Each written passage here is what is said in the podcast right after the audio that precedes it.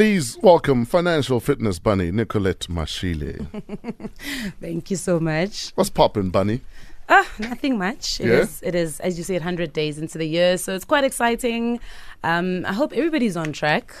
I get a bit of feedback on my Facebook page that people are still on track with their 52 weeks savings challenge, so Yes. that excites me quite a lot.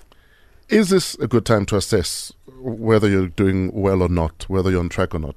If you haven't, yes, most definitely, it's a good time for you to start assessing. You should ultimately be assessing every single month at the end of the month to see if the budget that you are using is working for you. But why is it important to budget? Why can't I just get my money and buy what I need to buy and what's left over is left over? If it's not left over, I'll see to finish next month. because you won't know what you are doing. You will not you'll never know what's happening in your financial life up until you start budgeting. The reality is that a budget is there to help you track your finances, to know what money is going out and what money is actually coming in and how are you actually spending that money. So if you don't budget, you will hmm. never actually know. So you find that there's like four different types of people that budget or that don't budget, right? Okay. There's the one person that says, you know what, this is too tedious for me, I'm not going to budget, but they're actually scared to budget because they actually don't know how. Then you find the person that budgets is a very static budget. budget. Hmm. They write it on a piece of paper or an Excel spreadsheet and they just leave it and forget about it. Hmm. In their head, I've budgeted, but if you don't use it, it doesn't really matter. Okay, so you need to keep going back to see if you're on track. Then. Yes, Okay. of course. And then you find the fourth person that has a whole lot of disposable income. So they don't feel like they need to budget because in their head they can still cover their living expenses. So budgeting is not really that important. They can still ha- they still have a little bit of money to put away. So they don't ah. think budgeting is important. And then you've got that fourth person that kind of like they budget, they stick to it and then something happens and then they get scared out of doing it. So you find those different four people and it's important for people to understand that a budget is not it's not a controlling mechanism. It's not there to discipline you. It's not there to make you upset and angry and emotional. But would I be correct in saying for some people a budget is a mirror you don't really want to look into? That's Because- exactly what it is. Because maybe you're in denial about how reckless you are with money. Hmm. Or maybe you just don't want to know the truth about how bad it is. No? That's also true. I do think it's definitely a mirror. And a lot of people, more than anything, I don't think it's more the reckless spending that they're afraid of. It's more finding out that they're living way beyond their means. That's the scary part. And, you know, it's so funny because there are some people in this country that hmm. don't think it's important to pay debit orders. They will withdraw all their money out of their account. Now, if mm. you've got a budget, or they'll say pay me cash because Yeah. if you pay into account it's going to go straight into debit orders. What is that? Or into my overdraft. you're already creating income tax issues just, mm. just by doing that because if you get caught and you've got money that doesn't go through your bank account that you don't account by SARS, you're already in trouble. Mm. So it's so important that if you budget, and the thing is, you budget, that thing becomes a living document. If you don't get it right the first month, it's not the end of the world. You try again the next month, you just do your adjustments. Sure. What I always say to people is stop this thing of trying to budget first all your expenses, you list them up, and then all your money is finished, and then you get disposition and you think, oh my goodness, I don't get paid enough, and all that. Hmm. Start learning how to live within your means by starting with paying yourself first. In, in fact, I was going to say, if you can, please give us maybe three pointers to a successful budget. Okay. Where do I start?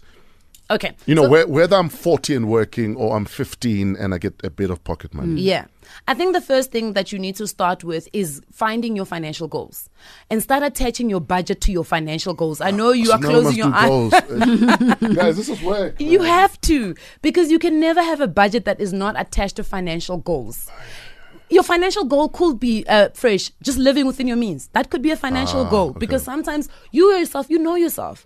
The one thing about a budget is that you also have to be very honest with yourself. Hmm. You can't lie and say Kijak Rosaria 2000 Uwamaka. because even if you do, let me give you an example of what people where the people make the biggest mistake. Yeah. People will allocate 2000 rand for grocery. Baya ko shopong ba reka grocery 2000. Hmm. Now what makes you think you're going to cook 30 days in a month? Sure. There's absolutely no way, which means you're going to start dabbling into takeaways. Now, that takeaway money should have been budgeted for as part of your grocery list or part of, part of your food items. So I always say when you are budgeting, make sure that your budgeting is honest as possible. As a matter of fact, when you budget, take your previous month statement and put it next to you. Start highlighting and saying, okay, last month you spent 5,000 kodi jong. You hmm. budget 5,000 rand jong.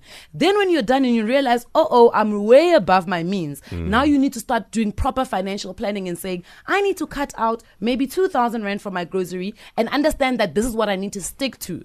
But then also at the top of it, you need to know your vices as a person. Hmm. What's a vice? Nna le vice ya data batho ba modimo. Ke Ah, rata data. okay. So you uh, burn data yes. fast. Okay. So if you are that person, it means that your data probably needs an extra income. Now you need to go out and find an extra income for your data.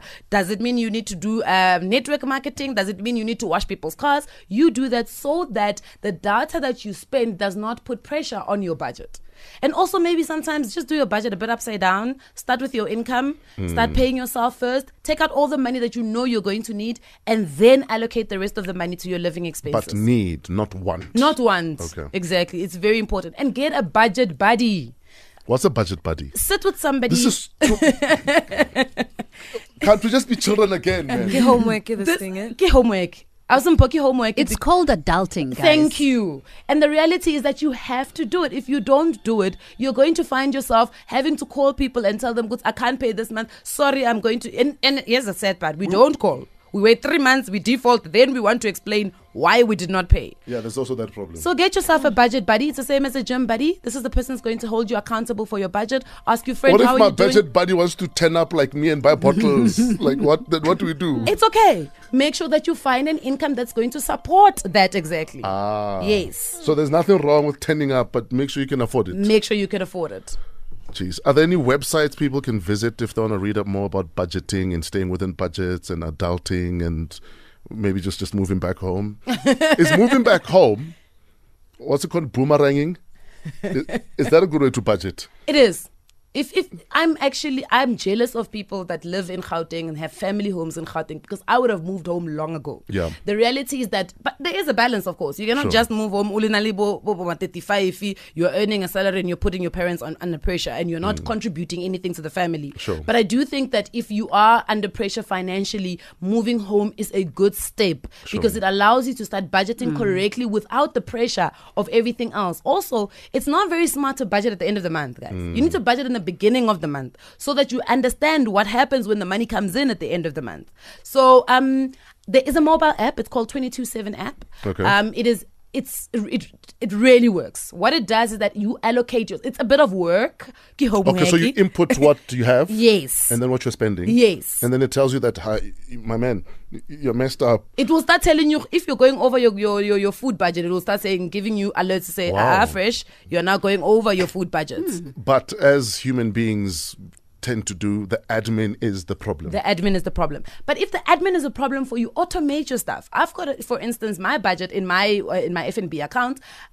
Li- Literally, my FNB account pays itself. So what it does is I've got a a, a, a pocket your change Okay. uh, uh, account. It basically rounds off all my expenses and then pockets my change every single time I swipe my card. So I almost end up having surplus income and it allocates all my other expenses to a certain account. So what I've done is my bond is in one account, so the account will go off. My food is in another account, it will go off. That's just automating your stuff. I mean, anybody who does entrepreneurship knows 80% automation, 20% tailoring. Yeah. So Nicolette, where do we find you online? you find me on Facebook. I am at Financial Literacy with Nicolette Mashile, or YouTube is Nicolette Mashile, and on my site it's just nicolettem.com. Thank you. Um, I feel like I've just gone back 100 days thanks to you and uh, your wake up call.